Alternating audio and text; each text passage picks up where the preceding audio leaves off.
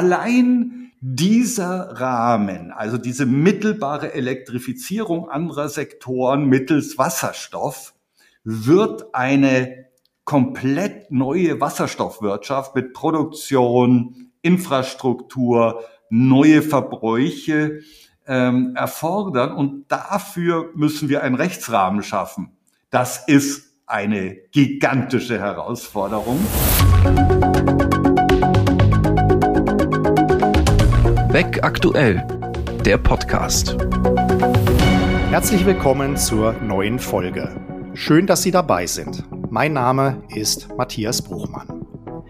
In den Medien ist das Thema Klimaschutz derzeit etwas in den Hintergrund getreten, aber dadurch nicht weniger relevant geworden.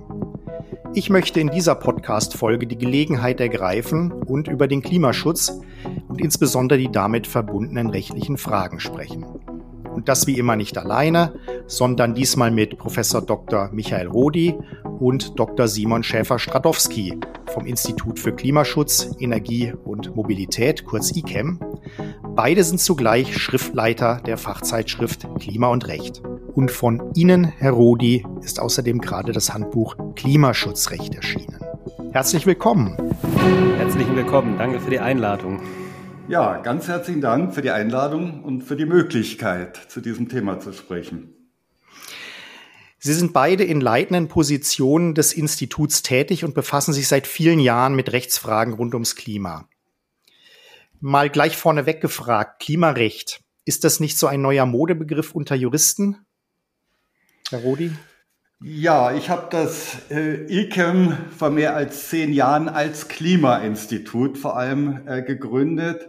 Und unsere Mission besteht in der Entwicklung eines Rechts- und Politikrahmens für die Transformation von Wirtschaft und Gesellschaft hin zu Klimaneutralität. So gesehen sind wir zentral auch ein Klimarechtsinstitut. Aber Klima, Klimarecht ist alles andere, denke ich, als ein, ein Modebegriff. Klar, die Geschichte des Klimarechts ist nicht allzu alt. Denken Sie, dass die etwa die Klimarahmenkonvention 1992 gerade mal 30 äh, Jahre äh, zurückgeht. Aber die Bedeutung eines, eines Rechtsgebiets richtet sich immer nach dem, ja, nach dem Sach- und Lebensbereich, den dieses Rechtsgebiet regelt. Und äh, alle wissen, der Erhalt des Klimas ist im Moment ein zentrales, wenn nicht gar das zentrale Anliegen der Menschheit. Und damit stellt das Klimarecht nunmehr eines der wichtigsten Rechtsgebiete dar. Und das wird so bleiben, eher sich noch verstärken. Noch mal ein bisschen genauer. Wie setzt sich denn für Sie dieses Rechtsgebiet zusammen? Ja, man kann sagen, viele sprechen etwas verengt, wenn man etwa den Begriff googelt vom Klimaschutzrecht. Und äh, vielleicht ist es eine nette Anekdote, darauf hinzuweisen, dass wir bei der Gründung der Zeitschrift durchaus länger überlegt haben, ob wir die Zeitschrift nicht Zeitschrift für das gesamte Klimaschutzrecht äh, nennen. Das ist also das Rechtsgebiet, das sich auf Maßnahmen äh, bezieht zur Begrenzung des Treibhausgasausstoßes und des Gehalts von Treibhausgasen in der Atmosphäre. Das ist natürlich, äh, denke ich, im Moment äh, nach wie vor im, im Vordergrund. Denken Sie etwa an den ganzen Regelungsrahmen des Emissionshandels, den Regelungsrahmens für erneuerbare Energien oder den Regelungsrahmen für Elektromobilität.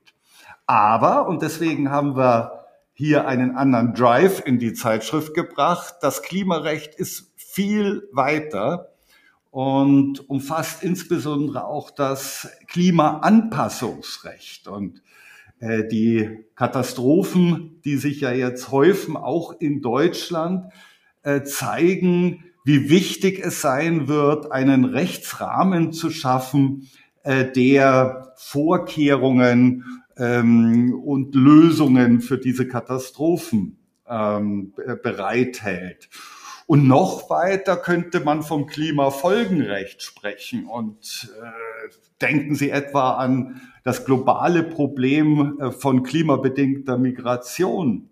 Und schließlich äh, würde ich noch anfügen, sozusagen als einzelnes Highlight die Frage, wie werden wir die gigantischen Finanzmittel aufbringen weltweit, die wir zur Lösung äh, der Probleme rund um den äh, Klimawandel benötigen. Und hier in dem Zusammenhang als alter Finanzrechtler interessiert mich das natürlich besonders, äh, spreche ich vom Klimafinanzrecht. Und all das ist äh, Klimarecht. Wenn ich da ergänzen dürfte, für mich wird es immer plastisch, wie alle Sektoren und auch alle Verwaltungsebenen betroffen sind, wenn man sich äh, die Frage stellt, wie möchten wir in Zukunft zusammenleben, sagen wir einmal in einer Stadt dann müssen wir uns die Frage stellen, wie sehen die Gebäude der Zukunft aus?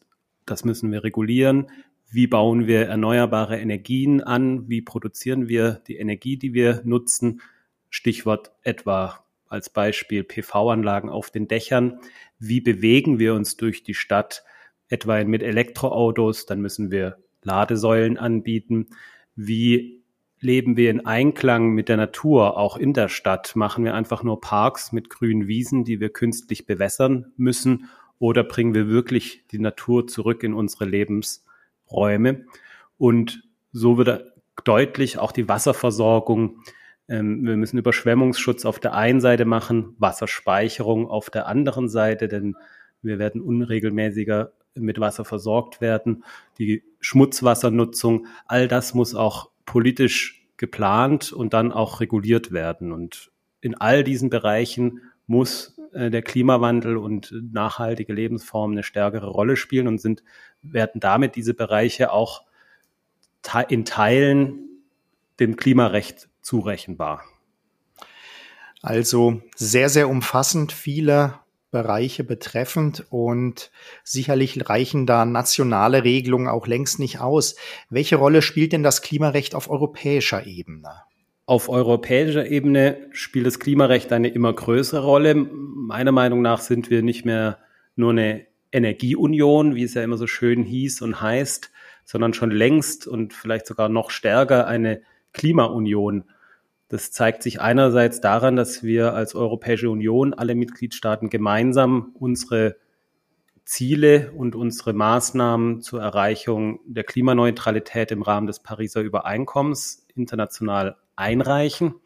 Und zum anderen aber auch daran, dass auf europäischer Ebene Klimarecht gesetzt wird durch, äh, durch Richtlinien und Verordnungen, die sich ganz spezifisch dem äh, Klimaschutz zuwenden und damit äh, Recht setzen für alle Mitgliedstaaten. Ja, und man kann ergänzen, dass die, äh, die Europäische Union, insbesondere die Kommission, äh, doch entgegen des äh, Brüssel-Bashings, was man äh, oft erleben muss, äh, es versteht aus doch relativ überschaubaren Kompetenzen, Kompetenzinseln kann man sagen, ähm, eine sehr homogene und umfassende äh, Klimapolitik und entsprechend Klimarecht macht. Also es werden viele äh, Instrumentarien äh, genutzt, auch äh, Berichtspflichten, die Umsetzung äh, des äh, UN-Klimarechts ähm, um in den Diskurs, auch den rechtlichen Diskurs mit den Mitgliedstaaten äh, zu kommen. Und deswegen gerade nach dem Green Deal, äh, der steht äh, dafür, äh, haben wir doch einen sehr umfassenden Rechtsrahmen der Europäischen Union äh, für den Bereich des äh, Klimaschutzes und auch des Klimafolgenrechts, der aber auch wiederum gezielt Freiräume lässt äh, für die Mitgliedstaaten. Finde ich ähm, die Kernenergie ein spannendes Beispiel.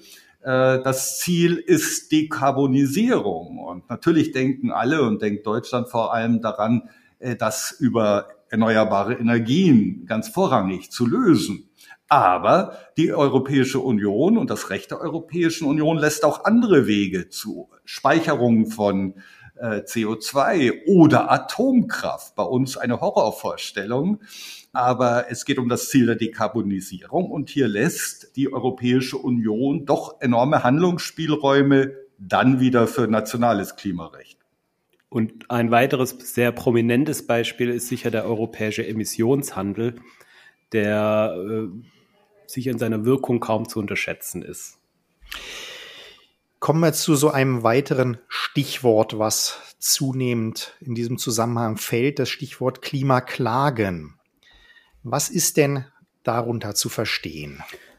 Ja, im Prinzip äh, kann man Klimaklagen den Begriff sehr weit verstehen und darunter alles fassen, was irgendwie in der Klagevorbringung ein klimaschützendes Interesse, wenn man so sagen will, verfolgt. Und ist in diesem Verständnis dann auch kein wirklich sehr neues Phänomen, denn darunter würden dann auch Klagen fallen, die es schon früher gab, etwa gegen Kohlekraftwerke oder dergleichen. Man ging dann schrittchenweise weiter. Prominente Fälle waren ja solche von etwa Landwirten, die landwirtschaftliche Betriebe, die nicht mehr in, äh, wirtschaften können in, dem, in, in, in der Art und Weise, wie sie das früher konnten, weil sie von Dürren und anderen Folgen äh, betroffen sind, die sie dem äh, Klimawandel zuschreiben. Und äh, daraus sind dann ähm, erste Musterargumentationen entstanden, die in etwa, einem etwas engeren Verständnis darauf abzielen, andere Akteure dazu zu zwingen, weniger Treibhausgase auszustoßen. Das wäre also dann der engere Begriff, der sich auf die Minderung des Treibhausgasausstoßes konzentriert. Und welche Klage- und Verfahrensarten muss ich mir da jetzt ganz konkret drunter vorstellen? Ja, wenn ich da einspringen kann, das erinnert mich natürlich jetzt an Fragen, die ich in den Vorlesungen bekomme äh, äh zum, zum Prozessrecht. Ähm, ja, und da kann ich nur sagen, so aus dem Studium, gerade auch aus dem, aus dem Zivilrecht, weiß ja jeder Jurist, dass es äh, Leitfragen für Anspruchsgrundlagen gibt. Wer will was von wem woraus? Das ist sozusagen der Klassiker. Ja, und das lässt sich im, im Grunde auch auf Klimaklagen äh, übertragen.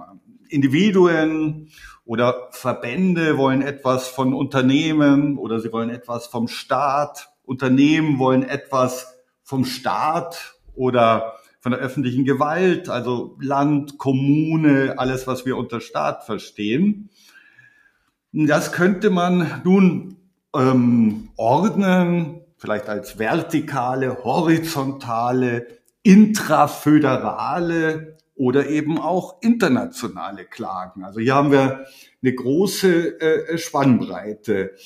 Ja, man könnte auch nach Anspruchs Grundlagen kategorisieren. Das ist etwa so die Praxis, äh, die man aus dem äh, Katalog der Columbia University in der Climate Case äh, Chart kennt.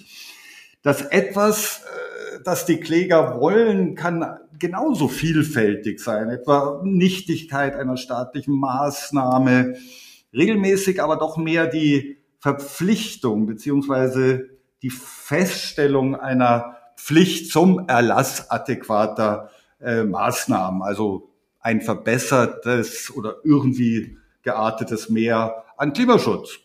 Kann aber auch Schadensersatz sein oder eine Unterlassungspflicht. Also eigentlich die ganze Bandbreite des Prozessrechts. Jetzt werden ja in Deutschland verstärkt, ich spreche jetzt mal wieder allgemein von Klimaklagen äh, gegen Unternehmen eingereicht. Auf welche Anspruchsgrundlagen stützen sich diese Klagen?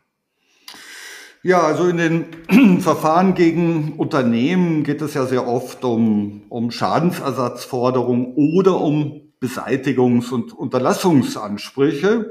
Und da landen wir dann regelmäßig äh, vor den Zivilgerichten, also mit klassischen Ansprüchen auf Beseitigung oder, oder Deliktsrecht. Und die Klageführenden äh, versuchen da dann nachzuweisen, dass ein Unternehmen mit seinem Verhalten oder mit seinem Geschäftsmodell ihre Rechte verletzt und das eben nicht zu dulden ist. Und hier kann man auch ergänzen, finde ich, ein Phänomen, äh, das auch zeigt, wie, wie mächtig doch der Beschluss des Bundesverfassungsgerichts zum Klimaschutzgesetz äh, gewirkt hat, dass versucht wird, die dort entwickelten Prinzipien auch auf zivilgerichtliche Verfahren gegen Unternehmen nun zu übertragen. Da wird schon noch spannend äh, zu sehen sein, äh, wie das gelingt. Mhm. Aber haben denn solche Klagen überhaupt letztendlich Erfolg? Denn insbesondere der Nachweis des Kausalzusammenhangs dürfte doch nach wie vor ein Knackpunkt sein, oder? Ja, sicherlich. Ähm, also, also zunächst einmal, äh, wenn man in Klima und Recht guckt, in den Rechtsprechungsteil, äh, dann sieht man, äh, dass Klagen Erfolg haben. Aber es ist sicherlich richtig, dass der Kausalzusammenhang zwischen Treibhausgasemissionen und dem globalen Klimawandel dass hier vieles im Streit ist. Und die äh, Beklagten, äh, die äh, bringen das aber auch nicht, nicht wirklich ernsthaft vor in den Verfahren. Äh, es wird eigentlich immer wieder das Umgekehrte vorgetragen. Äh, so ein Klimaschutzbeitrag eines Unternehmens, eines Staates sei für sich nicht wirksam. Das sei also wie ein Tropfen auf dem heißen Stein, kann man sagen.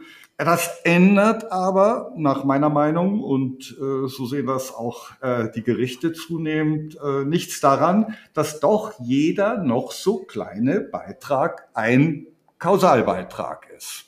Und damit kommen die äh, Gerichte ran an dieses schwierige Problem.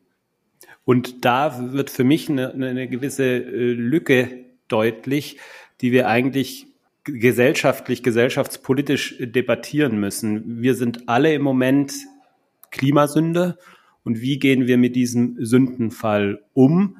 Das kann nicht auf Dauer äh, für jeden Einzelfall vor Gericht gelöst werden. Wir müssen für uns den Weg immer neu diskutieren. Dennoch Stichwort Einzelfall. Jetzt äh, habe ich dann eine entsprechende gerichtliche Entscheidung ähm, hier in Deutschland beispielsweise erwirkt.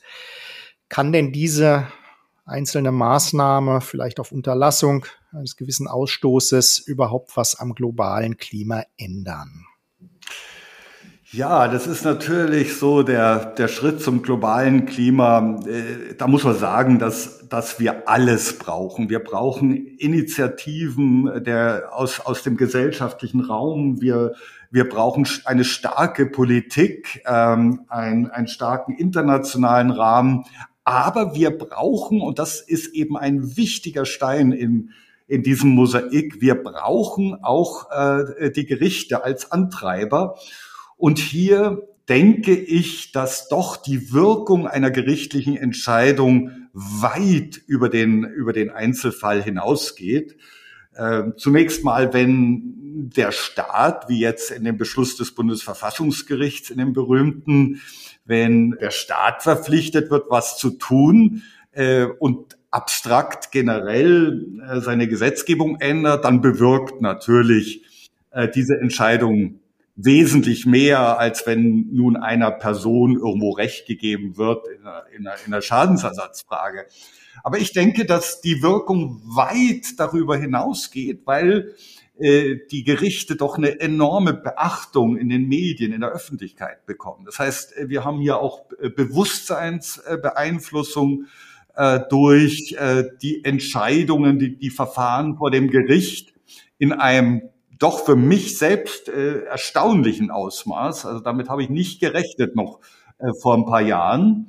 Und weiterhin muss man sehen, sie haben ja auch eine Präventivwirkung von ähm, äh, von Gerichtsentscheidungen. Ähm, denken Sie an Unternehmen, aber auch Staaten. Äh, niemand wird gern in so einer sensiblen politischen äh, Frage verurteilt. Und das heißt, man bemüht sich dann auch, es generell sowas zu vermeiden. Und damit kriege ich eine enorme Breitenwirkung rein. Also ich würde sagen, entgegen des Eindrucks prima facie, ach, so einzelne Fälle, äh, was ändert das am Weltgeschehen? Eine ganze Menge. Und für das Image eines jeden Unternehmens ist es natürlich auch zunehmend unattraktiv oder schädlich sogar, wenn man sich äh, mit solchen Gerichtsverfahren konfrontiert sieht. Also das hat eine starke präventive Wirkung auf äh, das Verhalten von Unternehmen, würde ich meinen. Also ich höre daraus, Klimaklagen werden uns vermutlich auch noch weiter beschäftigen und auch mit einer guten Auswirkung fürs Klima. Welche weiteren Entwicklungen erwarten Sie? Also ich rechne mit einer, mit einer enormen Zunahme noch äh, von Klagen. Und wir arbeiten da auch mit. Ähm, als ICEM äh, arbeiten wir zusammen mit der Glasgow Universität, University of Strathclyde, äh, an einer Climate Change Lit äh, Litigation Initiative. Und unser Anspruch ist, weltweit zu erheben, was an Klimaklagen passiert, dann aber zu analysieren, warum passiert das in anderen Ländern noch nicht, um sozusagen den, den Gedanken, den Funken vielleicht ähm, überspringen zu lassen. Und äh, ich neben gerichtlicher Tätigkeit, wenn ich mal sozusagen Ihre Frage so ein bisschen weiter verstehe, äh, Gerichte als staatliche Organisation sehe ich auch noch sehr viel Potenzial im Bereich Mediationsverfahren oder Schiedsgerichtsverfahren, also äh, äh, Verfahrensweisen, Kli Klimaklagen im weiteren Sinne, äh, die auch durch private Institutionen angeleitet werden. Und in, in Deutschland kann ich ergänzen, erwarten wir sehr stark, dass sich nun auch äh, nach dem Bund äh, die Länder mit diesen Fragen beschäftigen müssen, denn auch es gibt ja auch Landesverfassungsgerichte und Landes Klima- und Klimaschutzgesetze. Und auch hier werden sicherlich verstärkt Klagen eingereicht werden, die bemängeln, dass nicht genug getan wird. Also damit wahrscheinlich dann in Folge auch äh, weitere Arbeit für den Gesetzgeber. Ähm, wo sehen Sie denn aktuell und aber auch natürlich für die nähere Zukunft die wichtigsten Regelungsbereiche im Klimarecht? Wo muss da jetzt am dringendsten was passieren? Also in Deutschland sehe ich ganz klar, es geht darum, die erneuerbaren Energien rasant und schnell auszubauen. Das merken wir jetzt in den politischen Lagen seit Anfang des Jahres ja noch stärker, als wir es ohnehin schon gespürt haben, dass wir uns Handlungsoptionen rückholen, wenn wir erneuerbare Energien ausbauen. Aber daneben müssen wir natürlich auch die Infrastruktur ausbauen, zum Beispiel die Stromnetze digitalisieren, die Gasnetze umbauen von Erdgas auf klimaneutrale Gase.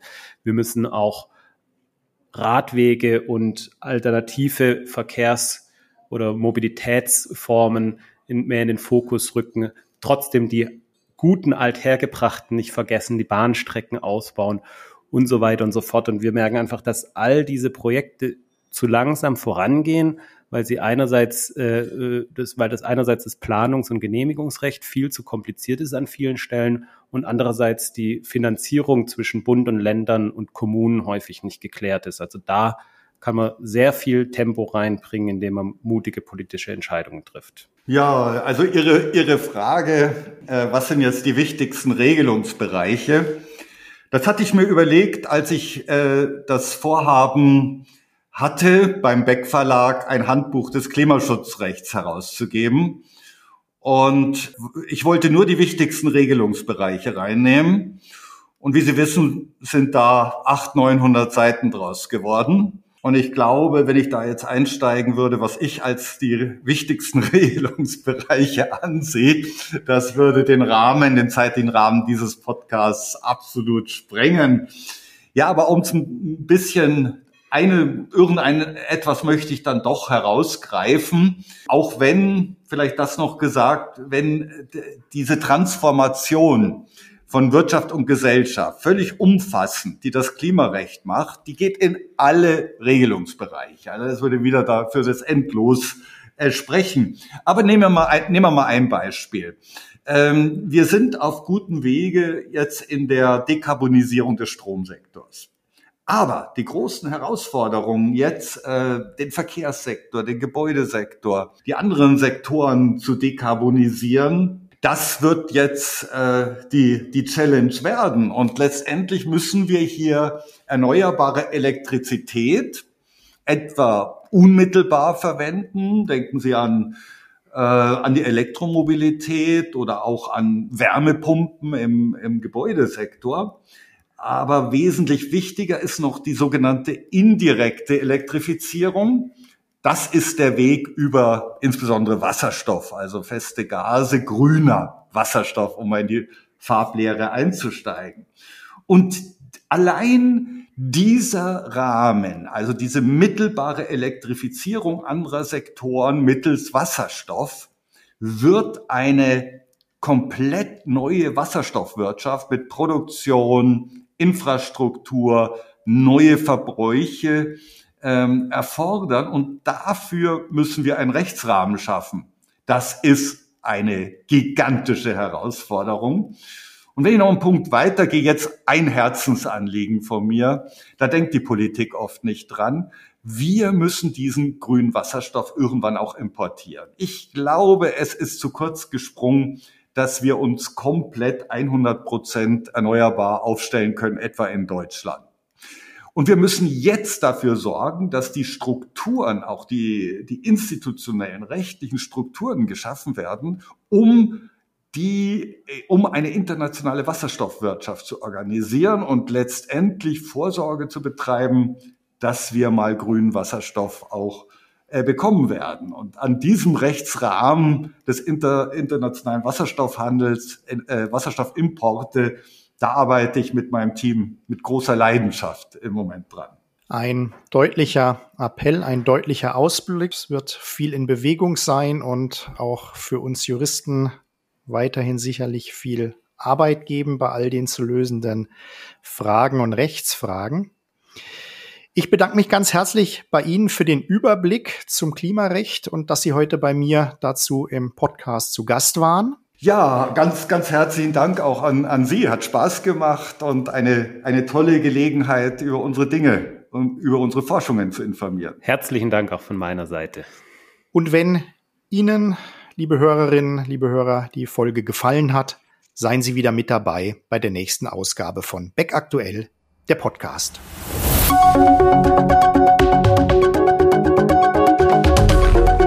Das war Beck Aktuell, der Podcast.